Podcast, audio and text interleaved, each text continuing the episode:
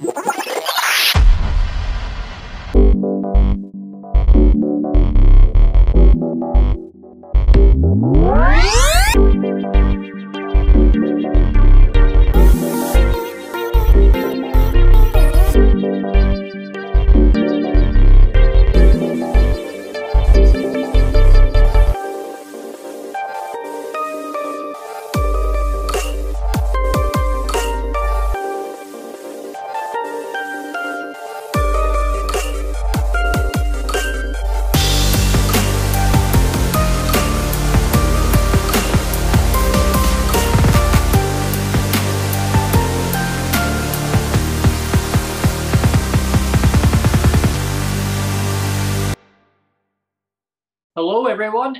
welcome to another great episode of Canadians with Disabilities and Their Allies. My name is Brent Frain. I'm the host, and PWD Allies is also on YouTube. And check out your favorite app where you find it available on Spotify.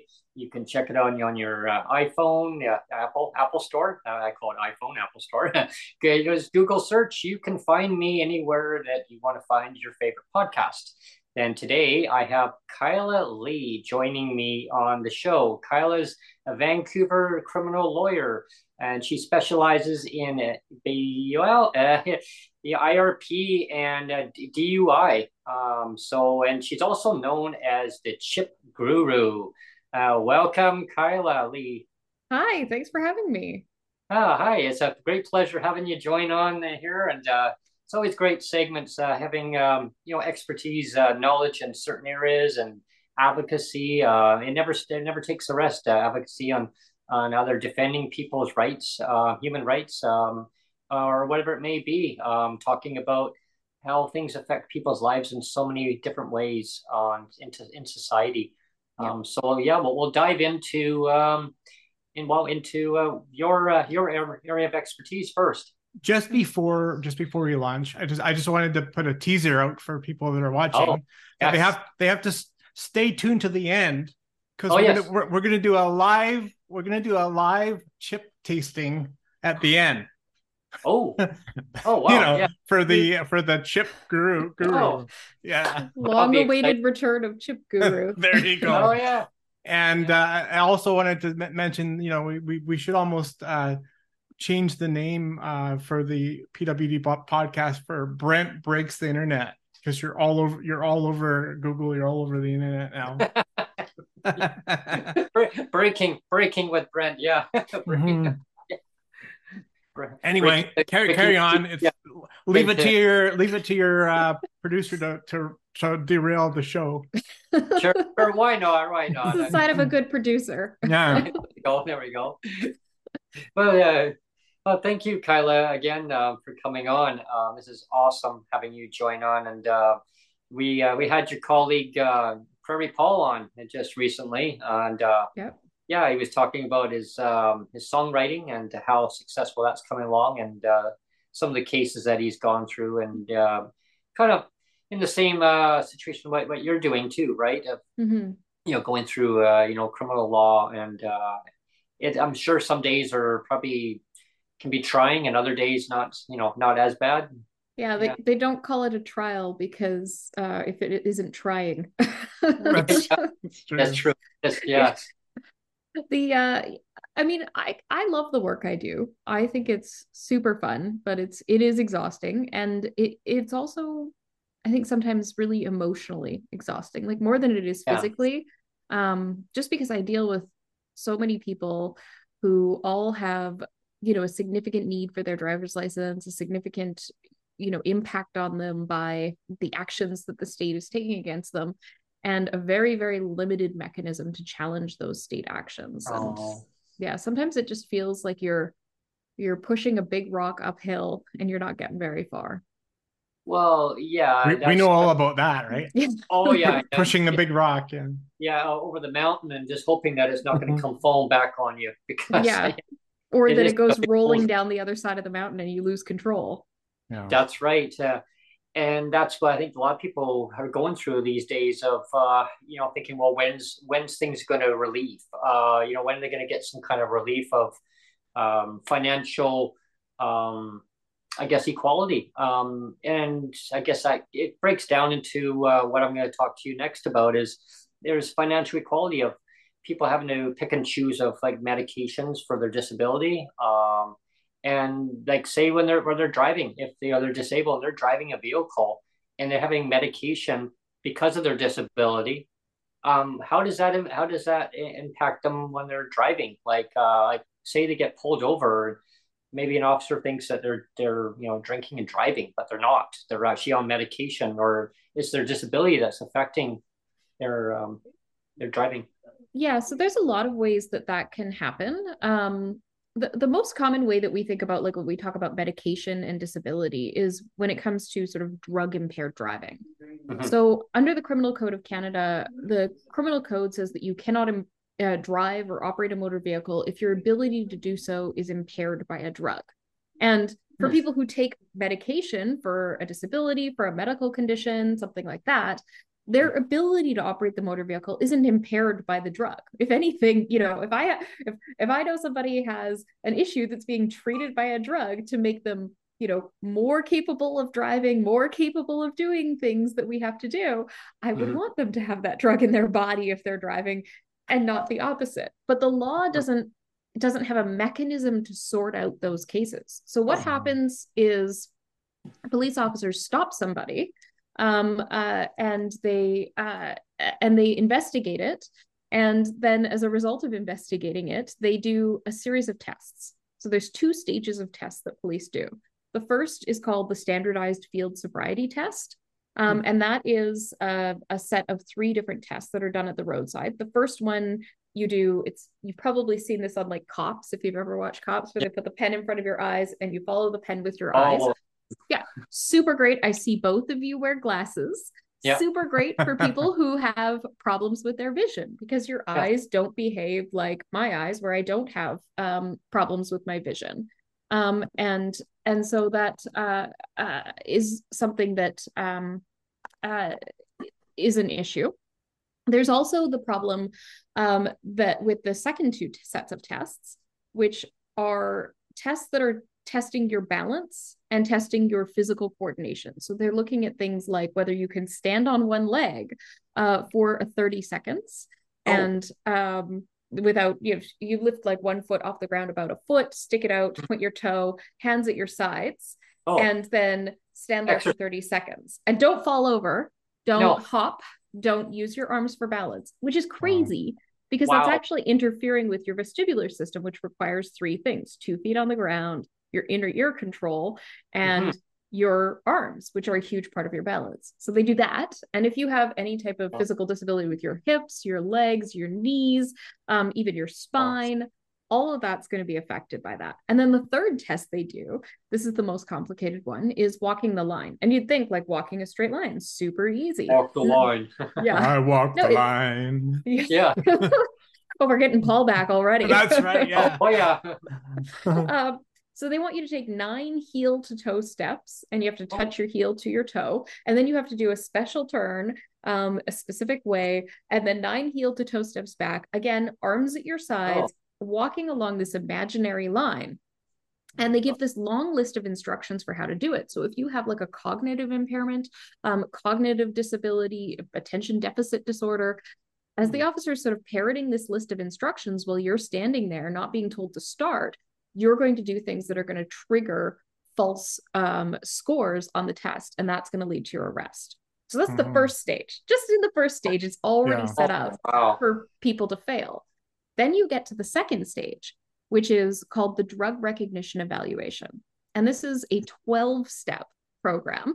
And mm-hmm. they do a bunch of things where the officer basically becomes doctor and it's really funny like they get a stethoscope and like a little kit. They got a blood pressure cuff and a thermometer oh. and like they they will measure the size of your pupils. They will oh um oh test your test your muscle tone but not like in a proper way. They just squeeze you oh, and wow. see if you're flaccid or rigid. Oh wow. Yeah. Like please don't do me. I don't want to know I, I haven't I haven't heard the term flaccid uh, for that. Oh yeah, we, we use those terms a lot. Please don't do it. Don't squeeze that arm. I mean, how about this one? Why? Well, because yeah. I just got my shot in this arm. Oh, geez, exactly. Ow. I did. I did just two days ago, and it's still sore right here. So oh, yeah, hopefully I, I don't get arrested. Well, I got I got the the flu shot and and the and the COVID shot in the one arm. It's just Same. well, which arm? I said just do it on one arm. Let's just be. Yeah. I said let's be a trooper and let's just get it done. She goes, oh okay. yeah yeah um so they they test things like your muscle tone which again like you know depending on what you know if you have disabilities and what type of disabilities you have your muscle mm-hmm. tone might not be what is expected um yeah. because you might not be like very mobile um and using a lot of muscles all the time or using certain muscles and not others um to compensate mm. for things eh, and my and my the- tone my tone as a somebody with this uh cerebral palsy it's yeah. like so like it's off the scale like it's too it's too much right yeah so and, they would uh, call yeah. you too rigid and they would yeah. say that's and, a sign that you're on a stimulant yeah oh but it's like no it's just my disability yeah. no well, Neil, it, you're you're on cocaine according to the police mm-hmm. yeah because i mean it can throw your your balance right off i mean it it's um you have an in say an inner ear uh, infection or you have an inner ear imbalance um yeah i mean it can really throw you up especially staying on one you know one leg like wow mm-hmm. i think i'm just doing exercises or something staying on one leg and then they also do things like they test your your blood pressure which you know you take anybody and arrest them and put them yeah. through a series of physical and medical tests from a police yeah. officer who's saying you're on drugs of course their uh-huh. blood pressure is not going to be normal and if you have a medical condition, you might have an elevated heart rate or a higher blood pressure. Like, I mean, high blood pressure is a medical hypertension, right? Like, that's yeah. a medical condition, it's a disability but it's also something that would cause the police to co- conclude you're on drugs. so they take oh. all of this information from the 12 tests that they do at the police station, repeat wow. the roadside Holy. tests as part of that, and then they interpret it uh, to determine which class or category of drugs you are impaired by. Oh and and then they'll take a urine sample. And as a result of the combination of the tests and the officer's interpretation of the tests and what shows up in your urine, if yep the category of drugs is present in your urine or metabolites of that category of drug are present in your urine. Yeah. And the officer identified that. Then it is presumed as a matter of law that you were impaired and that you were impaired by that drug. So even if you take oh. like you're a you're a person with ADHD and you take like Ritalin or uh, Vyvanse, I, am not sure how you pronounce it, but like one of those stimulant medications. Yeah, that, yeah that are good for you um you take yeah. that and because of your disability and dealing with the police officer the officer says i think you're on a stimulant and then it shows up in your urine even though it's actually something that is treating you mm-hmm. you're going to be presumed to be impaired in your ability to operate a motor vehicle by that as a matter of law oh yeah. wow yeah it's nuts yeah that is yeah. um i mean and it's supposed to help the person but mm-hmm. no they, well, say, this, is a slightly different matter, but it's kind of the same uh, thing. Is like uh, with uh, with the Ministry of uh, Social Development and the Ministry of Children and Families, uh, mm. because um, you know my first wife had a had a disability, fairly fairly significant disability. Right, she was in a wheelchair her whole life, uh, needed care aids twenty four seven. And of course, I was born with my cerebral palsy. Um, and because we had a son, like an able-bodied son, the ministry automatically assumes, like children and families, and the um, and the Ministry of Social, Social Development, they both assume that uh, our son, when he was born, your son is going to be at, at risk because there's two disabled parents. So they they all automatically consider uh it our son to be at high risk because he's being parent being parented by two disabled parents. Oh, it was, wow. it, it, was I mean they, they told us point blank too like it was like they, they didn't they didn't even hide it they said they said you know under under our current uh what do we want to call it regulations or whatever we want to say uh, your son we consider you two high risk parents because of your because of your disability. I was like, whoa. And, and it's wow. like, wow, that, that that floored me. It just floored me. Do they know? still do that? Do you know? I, well, I, I I think so. Wow. You know, oh, God. and, and that that that blew me away. And I know I'm knowing it's getting a little off topic, but it it, it goes to show you that the stigma. I was, I'm trying to get to the mm-hmm. stigma of it, right? Like it's just like automatically uh, painting the brush and saying because you're disabled you're this or you're mm. you're you're less than capable or something right yeah um yeah yeah it's that it's the idea that you you as- draw the assumption that somebody disabled is going to do something wrong first yeah it's rather automatic than, it's rather auto- than assessing yeah. the unique circumstances and mm-hmm. giving people the benefit of the doubt assume you're yeah. probably not going to have a kid if you can't yeah. look after your kid. I mean, that's what we assume about able bodied parents, yeah. even though lots of them are terrible at it. Yeah. but we give able bodied parents the benefit of the doubt. Oh, you're able to walk and and reproduce perfect go forth have kids we'll intervene if necessary yeah, because for I mean, for sure, we had like lots of discussions. I mean, it wasn't just like, wow. "Oh, let's try it. Let's try this." You know, it was like. but I think most people, you know, when they decide to have a kid, have lots of discussions. well, that's what, you're, that's what you're supposed to do, anyway. yeah, I, yeah that's. I, re- I remember a time uh, riding a bike. Um, I, I, had this mountain bike, and I got it all geared up, and mirrors on both sides, and a, a horn. Oh yeah, I got a horn and a, a little radio on the front, and I had reflector lights on the back, Kyla, and I would press a little button. It would tell me, uh, you know, tell the people behind me if I'm turning right or left. Oh yeah, and it would be flashing, blink, blink, blink, and an arrow on it too. Anyway, it cost me like 200 bucks to get this thing all decked right out, wearing a helmet. And I guess I didn't have my helmet on. It was it was kind of off a little bit, like kind of wobbly a little bit, right? And I had taken allergy medicine at the time. It was a bad allergy season, and I I kept wiping my eyes and this cop car goes by me and I'm whipping down. I just put it into like, I think 15th, 16th gear and I'm just clipping along. And I said, yeah, you know? I'm going to I'm gonna click this into 18th gear. Let's see how fast this little sucker can go. So I'm just booting along and it's a flat road and, you know, there's a stop sign further up. And of course, I'm slowing down because, you know, I mean, it's a four way stop. It just because I'm riding a bike doesn't mean that I still have, I still have to follow the rules of the road, right? Mm-hmm. So I mm-hmm. stop and I slowed right down and I stopped. And I saw in my mirrors behind the cop was way back there. And something told me he had like a one of those guns. He's just kind of mm-hmm. watching the speed of it. So anyway, I stopped and I, I continued on. And further down, also I see this flashing lights. Speeding to get yeah, on your bike. No, he stops me. No, he just pulls me over and he pulls in front of me and he goes, "How you doing?" I go, "Good." He goes, "So you got that helmet on tight enough there?" And I go, "Yeah." And he goes, "It should be on a little bit uh, tighter." Um, I noticed that uh, you were, um, I observed that you were wiping your eye or you got something in your eye. Go, it's just allergies.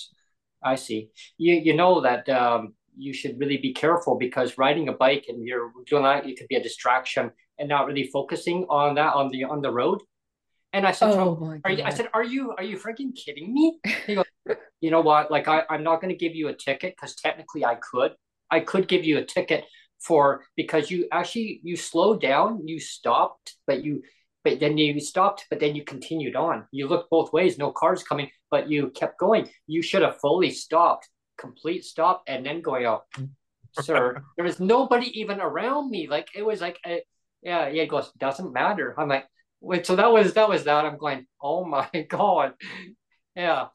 And, and then another time downtown Langley, I'm riding my bike and they say, you know, it's not safe because cars, you open their doors, you can get doors slammed, right? And you're riding your bike. So I'm walking my bike and it was on an area where a sidewalk where it says no bikes, you can't ride your bikes.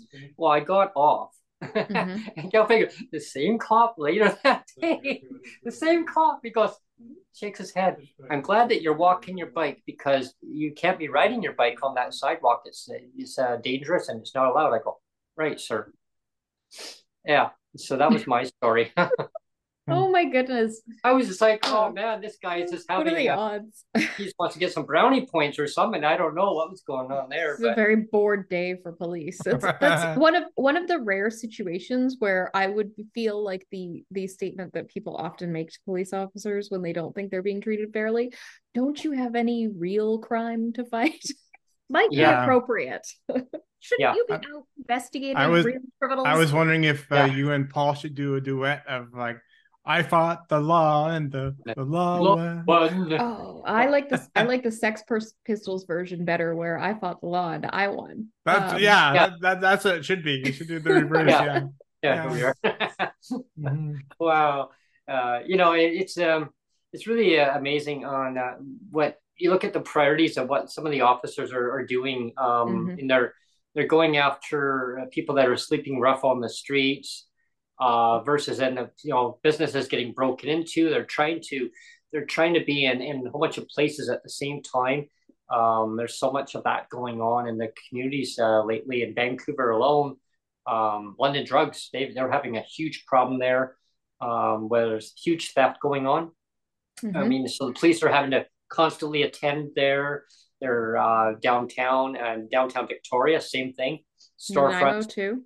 Yeah, it's everywhere, and um, you know they're having to be in all these places at the same time, and then then they go after little little granny who who's walking across the road and, and saying, "Well, are are you going to be okay?" Because this other car's speeding along, and yeah, and then they'll start lecturing her, or she should maybe maybe be walking with somebody else. I witnessed that the other day. And wow. The cop says you should maybe be walking with somebody else because um, the traffic they don't always stop here even though they're supposed to you're on a marked crosswalk you know and she says you know what she said to the officer i heard it and she says sir you know you could be actually my grandchild you need to carry on and actually do your job yeah. You yeah. need to I'll move on, sir. And he goes, I am, ma'am, ma'am, you're not taking seriously.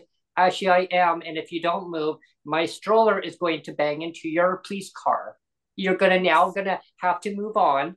I thought, uh-oh. I thought that oh. is awesome. I want to meet yeah. that lady. Well, he goes to her lady. He, he, he goes, yeah. "Thank you, man. Have a good day." well, when you when you mentioned the uh the shoplifting, Brent, I mean yeah. that that raises an, an issue too, is because you always hear about the police officers making arrests. Yes. And and and then for some reason, like in something in something like that. They didn't hit they, like charges are never laid or there's no actual punishment. Like there's no there's no follow through. It's just like, well, that was bad of you, like like this, and then you know off they go.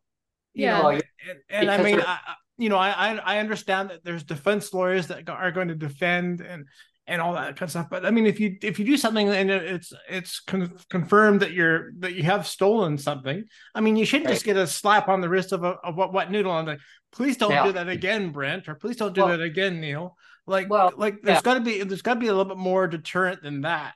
Well, the well, thing is, so you're, you're always proven uh, not guilty, right? I mean, until they have to prove the the reasons of doubt that you committed that crime um, and so, I mean, if you know, if you're in a grocery store, I mean, and, and I mean, Sonia and I see this all the time, Kyla. I mean, what do you do? I mean, I, you know, we're in the produce section, and I, I see somebody over in the other area, and there's some grapes there, and you open the bag, and they're, you know, this lady's looking around, and she's just punching away, and I'm thinking, uh, or are you seeing her? They just getting you know a bag and an apple and just kind of drop it the person. You know. Yeah, I mean, uh, like as far as that type of shoplifting, I'm kind of sympathetic to it because especially right now, like grocery prices are so insane. Oh like, my god. Who's who's the person you understand it. You understand yeah. why it's happening for sure. Yeah, yeah. Yeah. The store the store is yeah. robbing us. So, you know, eating a few grapes, I'm I'm content to turn a blind eye to that. I mean, obviously it's illegal, don't do it, but yeah, like I'm not calling the police or alerting store security if I see it. Um, oh yeah. And then when it comes to Neil, what you mentioned about people who, you know, they get arrested and then they just get released. That's not necessarily all, always the case. So there's something that British okay. Columbia does, and it's part of the BC Crown Counsel policy, um, which is uh, for people where it's first time offense or maybe like a second time and very rarely, but still sometimes a third time. If you get arrested for shoplifting, the police can forward the, the file to Crown Counsel, who can look at it and they can do a couple different things. They can issue you a warning letter. So you get a letter in the mail being like, you were arrested for shoplifting. Don't do it again. Yeah. Otherwise, we're going to bring charges. Mm-hmm. And they have a year from from uh, well 18 months technically um uh but you know they have a long time from when the incident took place to oh, actually wow. lay a charge so they can keep that file sitting in the Crown Counsel office. And if you come back, they can go back to that file where they said, I wasn't going to do anything, and then yeah. decide to approve that charge after a period of time. Ah. And they can also refer you to a program, it's called Alternative Measures. And it's essentially like a restorative justice program. So you have to go meet with a probation officer. The probation officer talks to you about what happened. You have to admit that you did it, take responsibility, demonstrate remorse. And then mm-hmm. they give mm-hmm. you a series of tasks to complete. So things like writing an apology letter, writing an essay on the, you know, the cost of shoplifting, um, or do this yeah. again yeah, yeah. Well, kind of like that, but a little more yeah. restorative, right? Like usually yeah. there's some community work service volunteering stuff um, required. And mm-hmm. so long as you complete that plan, then the yeah. charges go away.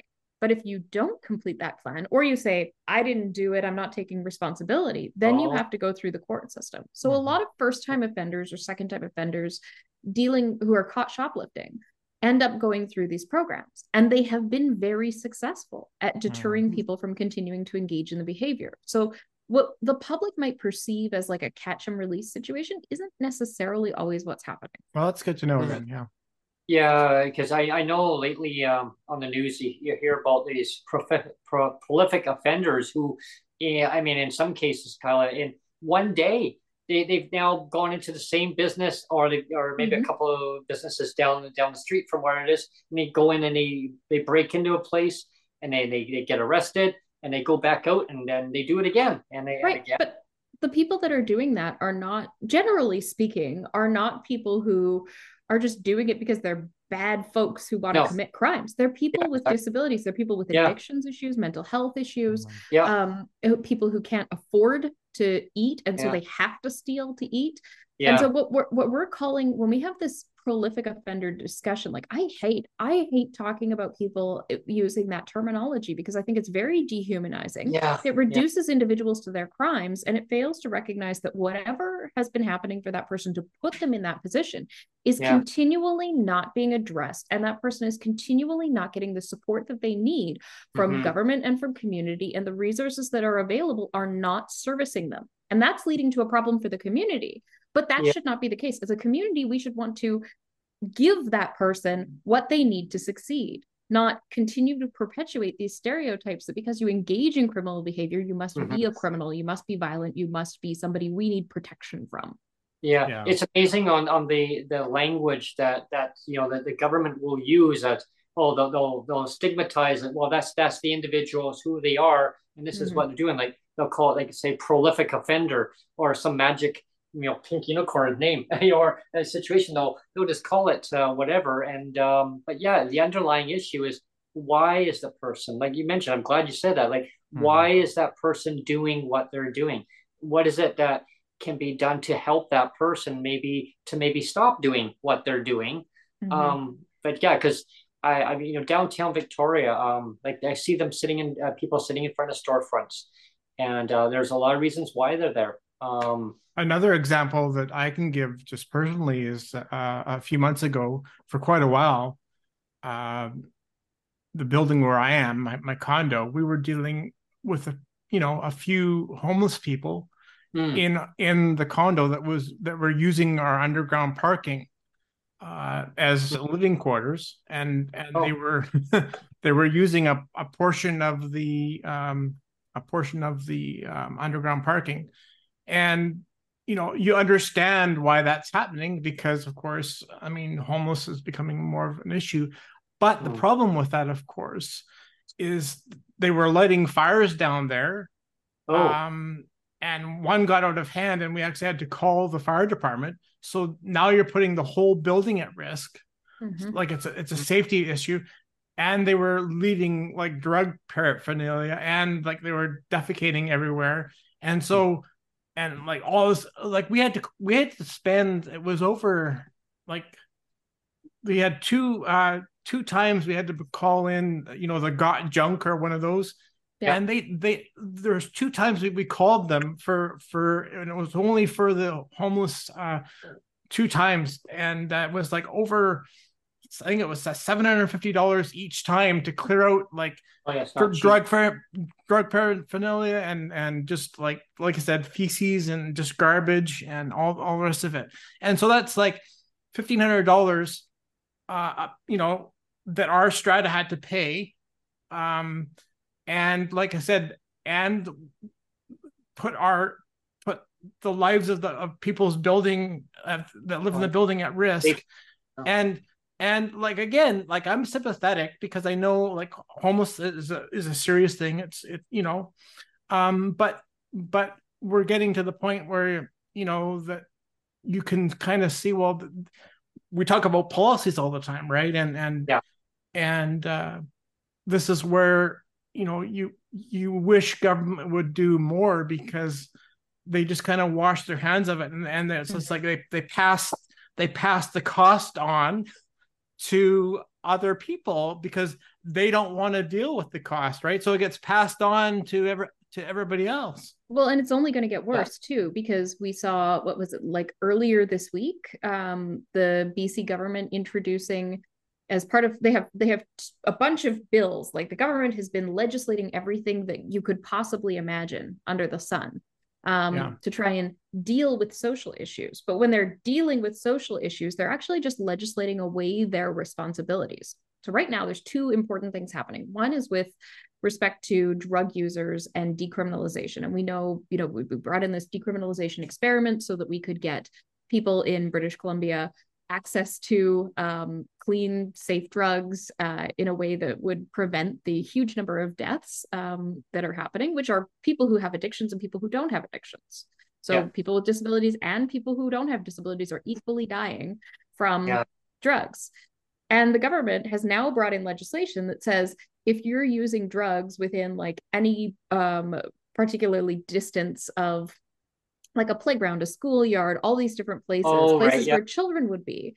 But they've mm-hmm. also given police powers that if on reasonable grounds they mm-hmm. believe that somebody has used drugs or is using drugs in one of these places, they can go up and they can tell the person to stop using drugs oh. or or oh. move yeah. them to a different location um, oh. move them away, like literally yeah. force somebody to pack up and leave. So you yeah. have all these people who are going to be displaced, forced God. into the corners, and then potentially overdose and die in a place where they're not going to be found. That's like trying to get rid of a nuisance bear or something right? Yeah, yeah, it's basically just trying to like, you know, hopefully we can kill enough people that we don't have to look at this problem yeah. that we have. Yeah. And that's it's, it's terrible. Shifting it off to another shifting it off to another area. Yeah. Like it's not not it's like uh, the housing issue. I remember in Surrey, for instance, uh, they used to be always known on King George Highway, always known as uh, it was the bad area. So they they shifted them all off. Well, let's get rid of them all, push them to another community. So where did they go? Uh, New Westminster. Then they found their way into Vancouver, downtown East mm-hmm. Side. Good. Yeah. Oh, now they're there. Oh, the other community said, "Hey, we cleaned everything up." Well, did well, you? No. And and that brings me to the second piece of legislation that the government's introduced that is only going to make this problem, Neil, that that you had worse, is they've now legislated because there have been a number of lawsuits in Canada that have been successful where people advocates for the homeless have brought um, challenges to decampment actions yeah. taken by government and said it is a violation of your charter rights if you're forced to decamp if there is not sufficient available shelter space and that's mm-hmm. i mean that's logically you want to say there's no shelter space you can't force people out of an encampment at least they mm-hmm. have a place and a community yeah. in that yeah. situation right the government in bc just tabled legislation that purports to define what sufficient available shelter space is using a different definition than has been applied in the courts to oh. stop to stop legislation or to stop litigation that's uh, that's contemplated and being launched in British Columbia mm-hmm. related to this and again is essentially forcing people into situations like uh like the one that Neil's describing where they can't go to a shelter they you can't know, be in an encampment and they're yeah. gonna end up in people's parkades you know what that's end up you know what that yeah. sounds like to me that sounds like another pink unicorn to me yeah. It's like right, just right, like making shit up. It's like, well, let's let's invent it. Let's invent a de- definition that doesn't exist. Well, but Neil, no. Neil, uh, we were just uh, at the bus stop uh, yesterday, actually early yesterday evening, just walking by, um, and there's a lady who lives in my building. Uh, she was petrified. She says, "Oh, I'm, I'm, glad, I'm glad that uh, you're you're there. Can, can, I talk to you for a minute?" I said, "Oh, sure."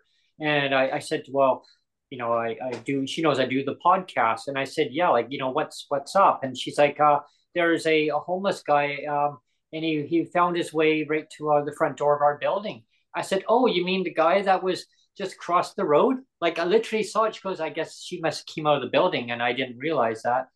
And she said, Yeah. I said, Oh, you mean the guy almost got hit by the vehicle because he was staggering here and there and he was all over the place and vehicle stopping. And he just like literally stopped inside the middle of the road and just kind of almost like he was going to dance in the middle of the road. I thought, Oh, this, oh my God, like, what are you doing, sir? I thought, and next thing I thought, apparently he made his way back to the building. We have a bench in front of our building. He sat down and he was doing his drugs right in front of the building. And she came out of the building uh, and so, uh, long story short, was um, okay. Well, where did he come from? It came from an encampment that the city said, nope, they need to take down the encampment. Today was that day was the last day they could have the encampment. He has nowhere to go, um, and there's no shelters. Uh, they the government said they're building more places for them, but they're temporary shelters. In my view, they need to have permanent housing mm-hmm. for them to go to. These temporary shelters, it's not. It's like a band aid over the no. problem. and if you if you have a bunch of people who are in need of services and support and they're yeah. all in an encampment, you know where to centralize your efforts in giving people those resources, where to send the community resource teams, how to find people they're probably going to be there. Whereas if people are just transient, sleeping in whatever doorway or parkade that they can find, and then moving on before you know people wake up the next morning they're less able to access services because service providers are less able to find them. Right. They're yeah. kind of scattered all throughout the, the, community and they never keep track of them. It's like when they do, it's like when the uh, government sends out a homeless count, how many people are homeless or how many people are living precariously housed, maybe the couch surfing or whatever it may be. If they can't, if they're not there when they come and do their uh, their tracking, they can never really get that accurate number of how many people they need to be helped yeah. in whatever the case may be. And and look um, at how know, much higher it was this year. Yeah. Oh, I, the numbers are quite quite high. Uh, you know, well, you know, you know, we're gonna we're gonna be talking about this more probably in our roundtable on Monday. Um, you know, because we we always get into bigger discussions, but uh, what I was uh, now I, I'm gonna lose my train of thought again. I hate that when that happens. Uh, uh, come come back to me. uh, yeah, just give me a second, but you can keep talking. Um, yeah, yeah. yeah I, think... um, I hate that the the train left the station a little bit. Bring it back. Uh, yeah, never mind. Yeah, well, I'll, I'll I'll come back to it. I think it was probably maybe it was regarding the the ministry uh, and uh, some of the figures, maybe. Uh, that was oh and i know what i was going to say is is when um you know the the idea that the the government you know they have this idea that if they if they put money into into something like for example just just as one example the government thinks that if they if they give pwd more money uh, like in in pwd assistance that somehow that money is just get, is just getting flushed like it's just gonna they're gonna give it and it's just gonna it's just gonna disappear. It's gonna dis- disappear into the ether, right? It's, there's gonna be like no there's gonna be no re- actual return on investment. That's that mm-hmm. that that's mm-hmm. kind of what they that's kind of what they feel like, right? And it's mm-hmm. like I wish they would think about it differently. Like, you know, if you give people money, it's not you're not just flushing the money down the toilet. No. I mean, no you're especially, equipping people to get better resources yes, that allow them yeah. to do I mean, especially yeah. for especially for uh, people like you and me, Brent. I mean, yeah. they tie us down so we're not even mobile to leave the province for crying out loud. Oh, so 30 day day pass please? yeah so of course we're i mean if we if they give us more money of course we're going to spend the money here mm-hmm. so so if we're spending the money here the money's going back. It's being pumped in, back into the economy. It's not going offshore or something. Mm-hmm. I, am not. I'm not investing the money in offshore accounts. I'm not yeah. in. You know, hiding the money somewhere somewhere and, else. You know, it's like, in the Cayman Islands or somewhere. Uh, it's it's it's it's getting spent and it's getting reinvested in the BC economy, and for yeah. some reason they don't I don't know what the disconnect is. It's like, well, if we just give people money, it's just going to disappear, and and they're nothing. You know, we're going to get nothing out of it. What are you What are you going to do? Hoard it in your big yeah, pile I mean, of money I'm, in your massive bank account? Like, yeah, exactly. yeah, exactly. I'm, I'm, gonna I'm gonna hide it under my mattress for ten yeah. years, and they're yeah. never going to see it again. yeah. Probably gonna probably gonna do things that I wouldn't do otherwise in my community. Yeah. I, I mean, here, here's a, great concept that I always uh, uh, get a good laugh about, and I Neil knows where I'm going with this one. It's like the day pass or the month pass. Oh, can I leave the province? Oh, yeah, no, you need to. You need 30 days. You need to tell the government that you're leaving, so that and they, and they will make that decision if they feel that it's valid that you can leave the province for maybe to go on a holiday or go to uh, see a relative or I don't know, whatever it may be. I mean wow, it, it kind of gets back to uh, I remember way back in uh, early high school, Kyla, uh, or even elementary school, right? I mean, geez, even college days, right? Of course, I joke around my instructor back then. Uh, I'll get to that in a sec. Because uh, uh, I'd say, well, can I go to the washroom?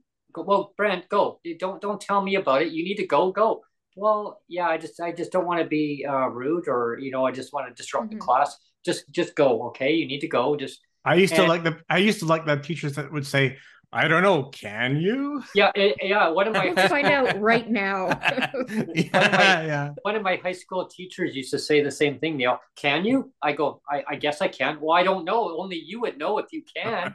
and then so I would I would actually joke uh, further down the line when I was in uh, in college and I was a business administration program, and then I took a trap. Uh, travel and customs and immigration program. Yeah, it was quite interesting uh, with that one. And I pulled the same line. Oh, the instructor was like, Are you kidding me? You need to go and use the washroom. I go, because they was giving a presentation and I didn't want to miss anything. Like, if you need to go, you just get up and go. You don't tell me about your problems, Brent. Go. I go, oh, okay, because I wasn't sure if it was appropriate you know what, go now and be while while you can. I was like, but I joked around because I remember reading about how the government at that time, I was reading about how the government would say, yeah, you you need permission to go. And they're like, no, if you need to do something in life, you need to just go and do. You don't need permission. You just go and do. Yeah. Yeah. And they said, yeah, uh, yeah that, what was that? We have uh, Dan in chat, and one of his uh, one of his comments is, uh, "You're making good points," and uh, and he says, Kyla for PM. no, oh, no, no, no. Politics is so toxic right now. It's I was true. just talking about this yesterday. Like it is a politician can barely breathe without being criticized by somebody. I do not want to constantly be in yeah. that. Like I'm criticized enough because I'm on the internet. so yeah, yeah. I don't, I don't want to make it worse. So no politics for me, but thank you for the support. yeah, yeah.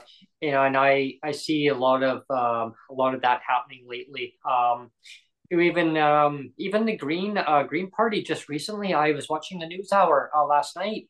Um, Elizabeth May for the Green Party. Apparently, she had a, uh, she had a stroke, and oh, really? Uh, it was yeah, it was undiagnosed. Um, she Oh she God. was putting in 19 hour days, 19 hours days. Wow.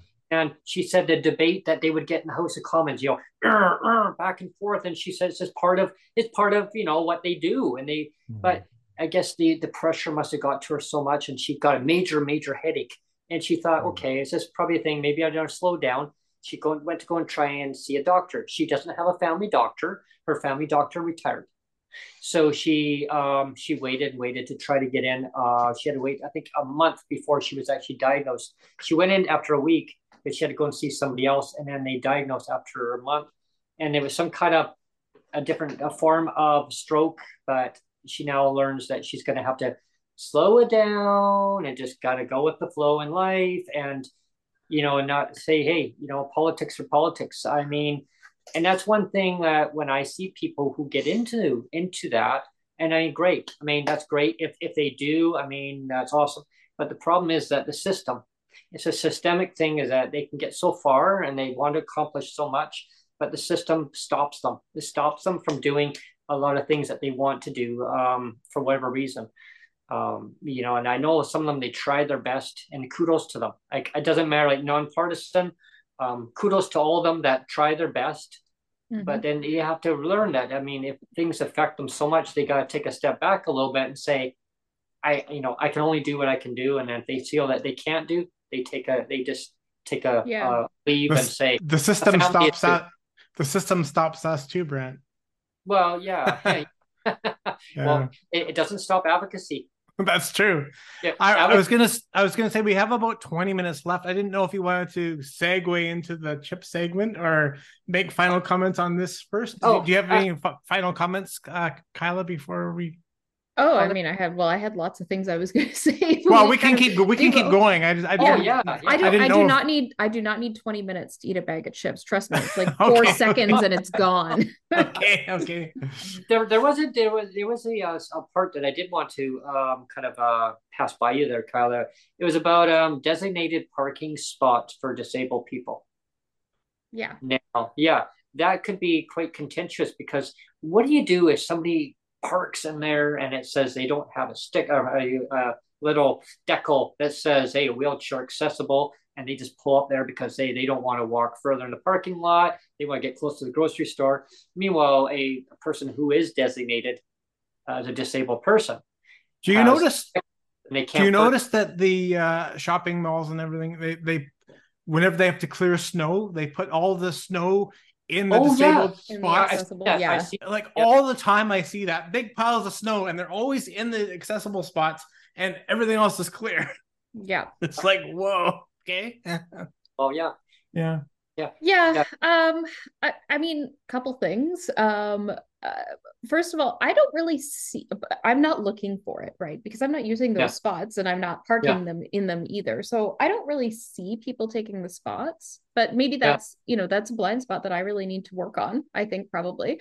Um, because I think it's incumbent on all of us as allies um, if we see somebody parking in that spot who doesn't have the placard and doesn't have the sticker to say mm. something and say you need to move out of that spot make that available for the person for whom it's designated um, police do have some limited ability to enforce that but it really mm. depends mm. on the type of parking lot too because if you right. have like if i have like my own parking lot this is like a very open secret that i have this parking lot in Merritt yeah. I don't have any, there's no markings on any of the parking spots. There's just stalls. It's not next to anything. Yeah. But if I were to go up there and I were to, you know, paint the symbol on some stalls to yes. make them designated accessible spots because it's just a random private parking lot. I'll give you a can of paint or your yeah. yeah.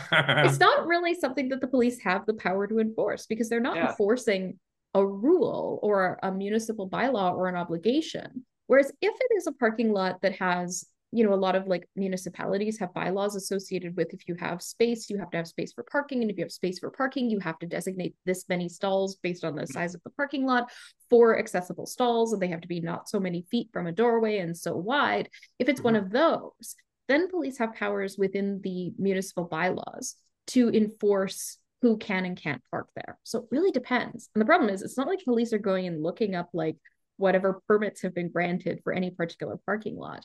So mm. beyond sort of the examples you've given earlier of police saying something to you, they yeah. don't have a ton of power to do anything about it. Now, there's obviously a different if it's a, if it's like a city-owned mm. lot or or like a, an actual part of the roadway governed by the Vehicle Act, then they can ticket you for disobeying a traffic control device, and that has hmm. two points.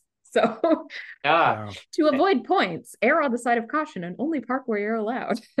yeah. Well, well, well you know, talk about parking. Um, then then there's uh, then there's the the Air Canada fiasco. I hear about yes. that going on. Yes. The, uh, yes. the the wings the They're wings Air, the wings of Air Canada gave them a lashing. They gave them a whip. They they yeah the wings really clipped them real bad. Uh, bad um, PR for uh, Air Canada. Mm-hmm. Uh, yeah leaving people with uh, disabilities with their uh, accessible devices behind.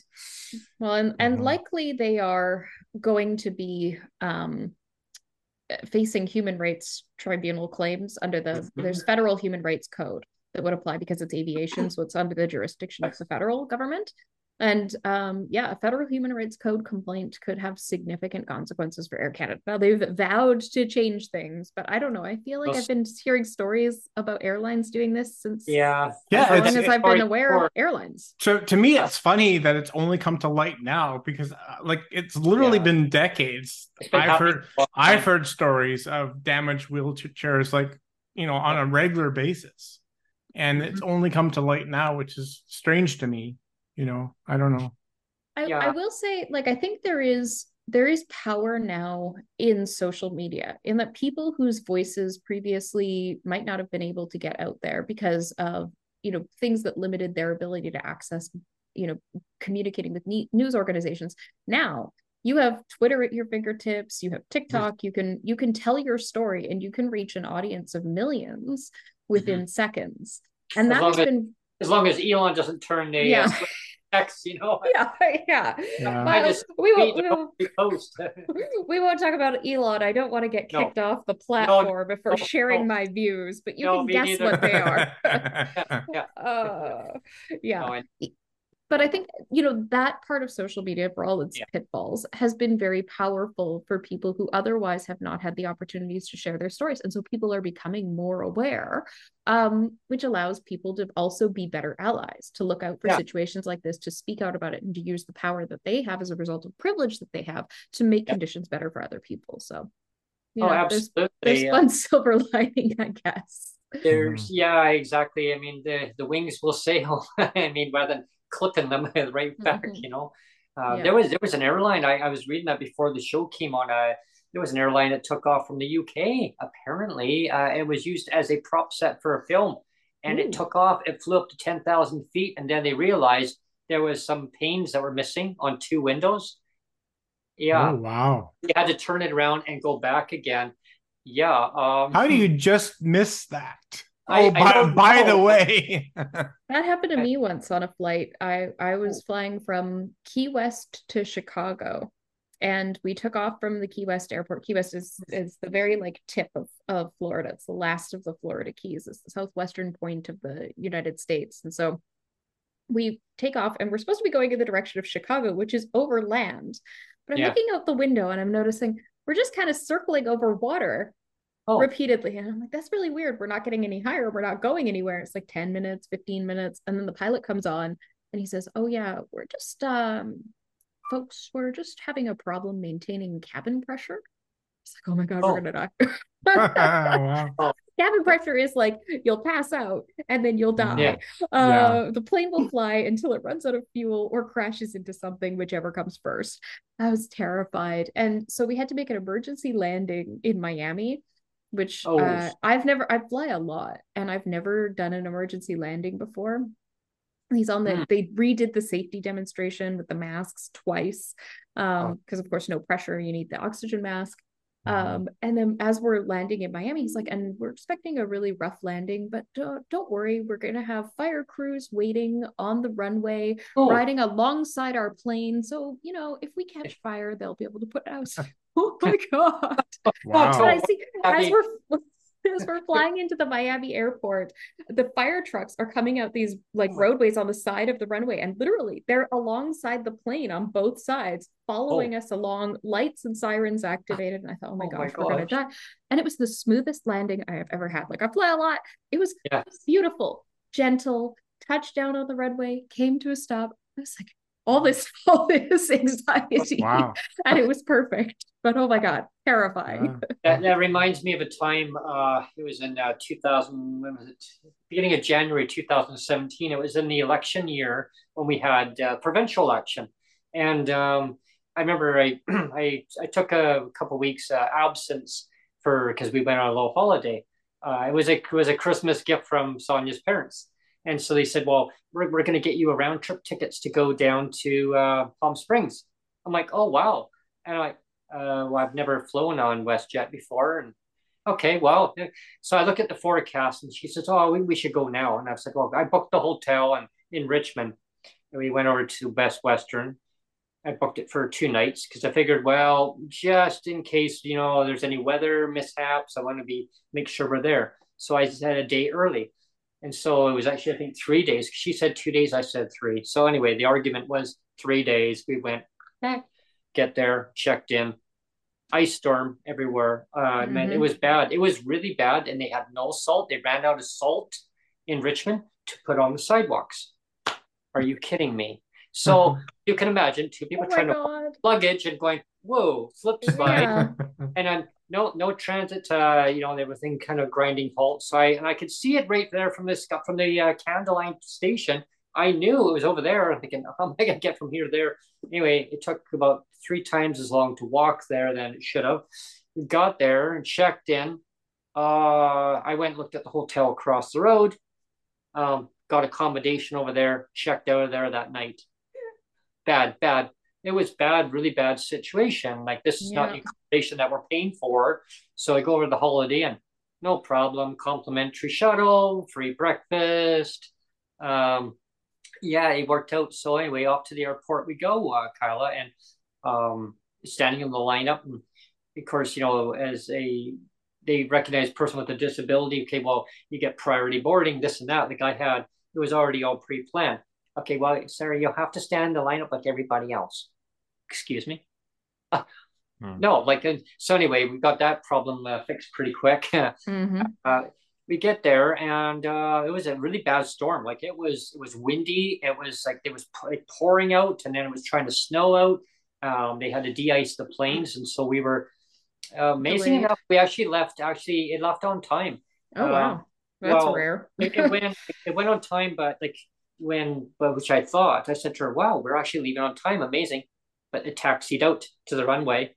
We sat there, what, 25, 25 minutes.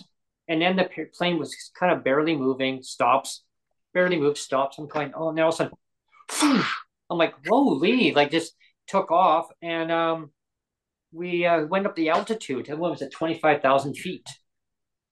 And I thought, okay. And he says, well, we're going to climb a little ways, a little bit higher than what we normally do in this area, but um, it's all good uh, we're just going to get away from the storm. And it was all down the whole West Coast. Like it was all the way down to California. And wow. uh, yeah, like it was a huge system. And uh, you could see looking out and you could see all the all the major clouds. I was like, oh my gosh. But the barometric pressure was the same thing. We need to get the cabin pressure to a level. And I thought, what what does right. he say? Sonia's like, everything's gonna be fine oh, okay. She's like, everything's fine. And yeah, I was like, she's braver than me. the, the, stewardess comes by. Can I, can I get you a cup of coffee? Or I think it's complimentary. I'll, coffee? Sure. I'll have coffee yeah. now. want a stiff drink. yeah. I'm thinking, how about it something else, you know? Yeah. something so, harder. yeah, but we, we get there. But the thing is, is that the, um, it was good. Like the landing was good coming in.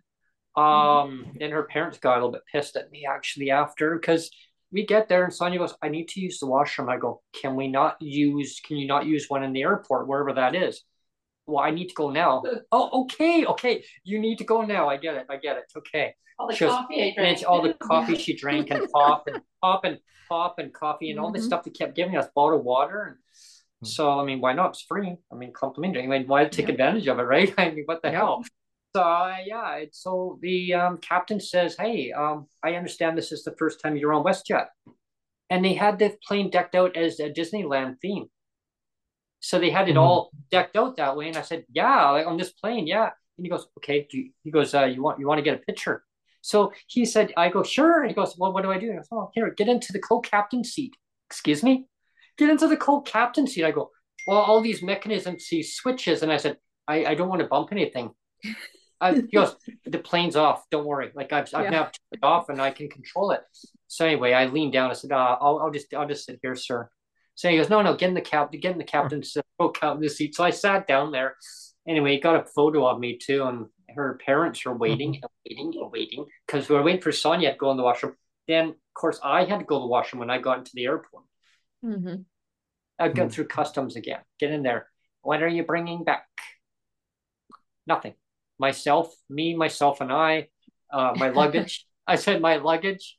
Uh, yeah. So we left. When we left, um, we had all bunch of different kinds of chips. I had this kind of chips and this kind of chocolate bars and chips and you name it. I mean, it was a novelty store. I love this one. It was called um, what was it? The dollar. What was it called? I think it was, it was 99 cent 99 cent store, Kyla. It's called the 99 mm. cent store. You ever been there? Well, I've, I've been to dollar stores. Yeah, but, but this that, one's called yeah. 99 cent store. You could get no. lettuce there. You can get whole heads of lettuce. You can get everything you can think of there. So I was, it was, I was like a little playground for me. I was like, I'm gonna have this and this, take it back with me because stuff that we don't normally have in Canada, they have there. So I went and loaded down the luggage as much as I could, get to customs. And the guy's like, uh, what are you bringing back? Can I open up your luggage? Sure. So I stood back. He goes, if you could just stand back for me, please. Yeah, no problem. What the? He goes, what the hell? I go, what? I go, holy, are you hungry? I go, uh, no, not really. Um, but I'm just bringing back souvenirs. You got enough to actually supply a whole canteen store there, sir. Did you have any of these though? I no, I didn't. I did not have any of those. Just brand. That, that sounds like a segue to me. that sounds like a segue. but when we left, but when we left it off, we actually it's, it's ironic that we actually had to divert into instead of YVR. I looked down and I could see water, and I thought, what the heck? And I looked in and I uh, I said to Sonia, where like are we Vancouver? Isn't YVR over that way? Because I saw land. It was not dark. It was getting dark, but not quite. And it was starting to go out. And I thought, hmm, we're going to cross a body of water. Where are we going? She goes, oh my gosh, that looks like Nanaimo. I thought, why are we going over toward Nanaimo? Like the plane was circling around, went out that way, and it came back to YVR, like back further out. It was hmm. because of the jet stream. Apparently, it was some kind of air current. It was oh. quite windy out, and I guess mm. they hmm. had to divert around it or something. I don't know. It was hmm. really strange. But that was quite the experience. But I always cherished these snacks that I brought back. and the look on the customs face was like, I said, Did do you want one? and he says to me, Thanks, sir, but I'm not allowed to actually have anything from there. But if I was allowed, I would definitely would take the chips because I like those chips that you mm. got in mm. there. And that kind of goes with the what we're gonna be talking about now is yes the, the, the chip guru is here to talk about the, the, the chip that she has, and uh, we're going to dive into that. Oh, this is going to be good, folks. This is going to be good. You're going to be Sorry, glad I that you sneezed and my snow. No, people are going to people are going to be glad that they stuck around for the whole show. Yes, just oh, for yeah. this, just for this one moment. yeah. All right. So today I brought uh, Zapp's uh, potato chips. These you could really only get in like the southeastern United States. Hmm. Um, so like I guess the the closest to here that I've seen them has been in Illinois. Um, which hmm. is eastern. It's not really south, but um, that's yeah. the closest you can. And they don't ship to Canada, so we can't get them here at oh. all. Um, oh. And these are a new flavor I haven't tried yet. These are mm. called hotter and hot jalapeno. oh, so, hot. I can't wait to, to I'm hoping it's not like the the Taki one chip challenge. So, oh, um, but before we open out. them, I did bring a fun chip fact for you. And oh. I thought, uh, because you video record this podcast, I thought I would do um, like a, a video themed chip fact. So, great you've probably noticed people in TV shows and movies eating potato chips, and they're always eating the same brand of potato chips. They're called Let's. And this is the same mm. fake brand of potato chips. It's been in shows like Sons of Anarchy, My Name is Earl, Cougar Town, Orange is the New Black, Arrested Development. Like it spans the the gamut. It's like the 555 number. Yeah. It's oh yeah. For movies. Yeah. Let's yeah. potato chips. So uh, wow. these are Zapp's, not let's. okay. So Step one. let's open the bag. The unboxing. Oh, okay. These have like right away on the nose a really good jalapeno smell. You know when you get like that those pickled jalapenos on your nachos, that that aroma, that little bit of spice in yep. your nose. Oh yeah. These have that. So I'm very excited. I think I'm gonna get exactly what's advertised. They smell spicy. That's good. so if I cry, don't don't blame me. Um, Chip looks good. Yeah. Looks like a heart. Yeah, lots of flavor yeah. angles on here. The texture looks uh, looks pretty good too of it. Yep. Yeah. So taste is king though. So let's give yes. it a try. Hmm.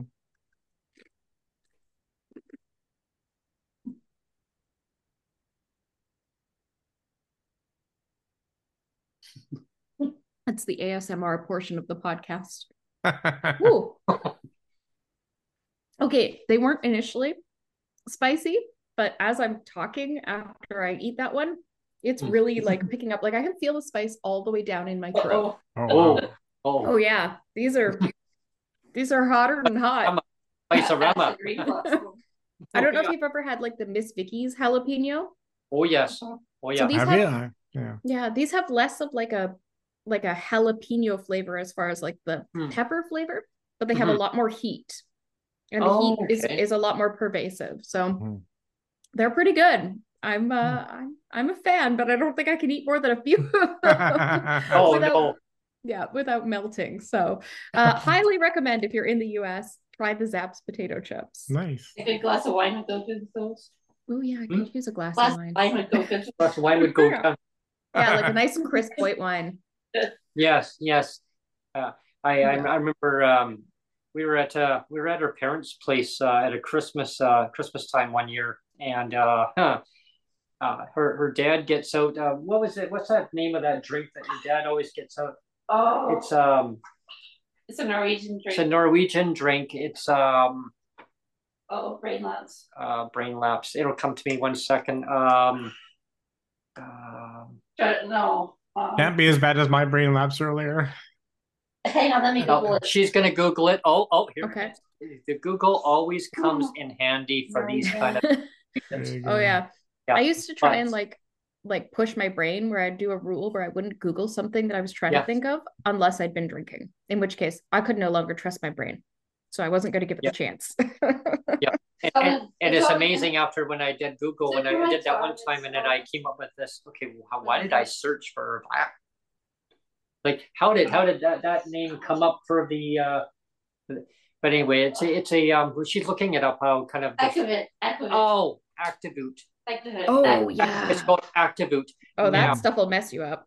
that stuff. Oh yeah, yeah. Oh, I, well, I tell you, we were having we were having turkey dinner. Okay, her so her mom has some glasses of wine, and she's like, here, pours it out. How much would you like? And she's a little, little tumbler, and she's pouring up. All of a sudden, I see this. Oh, then mm. I turn my and her dad's talking to me. I was like, "Ooh, a little bit more." I'm going, "Ooh, okay." I'm thinking that's a little bit too much in my glass, but mm-hmm. that's okay. I can handle that with this nice big dinner. That's good. And her dad goes, "Well, first of all, we got the Aquavit, so we got these little shooter glasses, and so he pours it there, and he goes, "Okay, uh, cheers to you know the, the season." Yeah, okay. And uh, so I'm talking, you know, we're talking, and their dad uh, reaches over and he, I can see him pouring something into a glass, and and uh, her mom goes, um, I, I think, oh yeah, I was talking to her sister. Sonia's sister was there that one year, and so her sister, we are talking, and her, her mom go, "What, what do you want, Tolly?" And he says, "Just pass me his glass, shooter glass." All, all I heard was pass the glass over. So he fills up my glass with some more Aquavit, and he puts it over, and her mom goes, "Oh, he wants you to have this." I'm like, wait a minute, I've already had. It. I'm thinking, I'm not losing my mind. Brent, Brent, tell me you didn't my drive. Mind. I'm thinking he wants me to have more Aquavit. I'm thinking, no, this stuff is going to mess me up real bad on top of the wine. oh boy. Tell, tell, me you didn't drive, please. I did not drive. I, I, did not drive. I did not drive the Santa sleigh. Thank God I had Good. to stay the night, but I tell you, I slept like a little baby. Oh, boy. Good. Yeah. But glad I wasn't trying to ride a bike. Yeah, Ooh. no kidding. oh, you tried walking. yeah, I want to ride walking. my bicycle. I want to ride my bike. That's okay. They live in a uh, mobile park, so that was an interesting walk. So we went for a walk around, and but nice. yeah, yeah. Cool. But it was cold. It was really cold out, so it really actually wakes you up in a hurry too when it's mm-hmm. yeah. Well, thanks so much for having me on this podcast. It was it was awesome having you on. Yeah, we'll have to I do this really again. Enjoyed this. Oh yeah, I've had such a fun time. And I mean, I got to end it with chips, so that's uh, also yeah, there you go. excuse to eat chips in the middle of the workday. Yes, please. yeah. yeah. Paul, Paul had mentioned about a, uh, a video segment that you did um, uh, on that one. His uh, some of his music videos. There was a one um, that you were dressed up for something and nobody recognized who you were. Oh yeah, Yeah, yeah, but I won't say which video it is. No, I won't say which one. No, I don't know. But but uh, you know what? It, it's uh, I find I find them very interesting though. The videos that he puts out, uh, Paul puts out there, they're really good. You guys should do a, another duo on those. Uh, I'm looking forward so, to it. But, we have so many in the wings that we're working on. We finally oh, got yeah. a little time with some projects that we've been long term working on that are wrapping up. So more music to come, and, and hopefully right. more episodes of more, and more chips. Yes, yes. Yeah. I'm yes. looking forward to those too because uh, Guru that, will be back for 2024. Or you, you can thank us for helping you reboot your Chip yep. Guru. give that a good, I will. I'll, I'll, I'll, plug your podcast in there you uh, go. in the first episode. oh yeah, yeah, yeah, for sure. And uh, we'll when you get that launch too, we're gonna get you back on. And uh, awesome. We'll you on, yeah. Great. Thank you so much. Thank you so much, Kyla. Yeah. Until next time. Bye, everyone. Thanks a lot, Kyla. Thank you.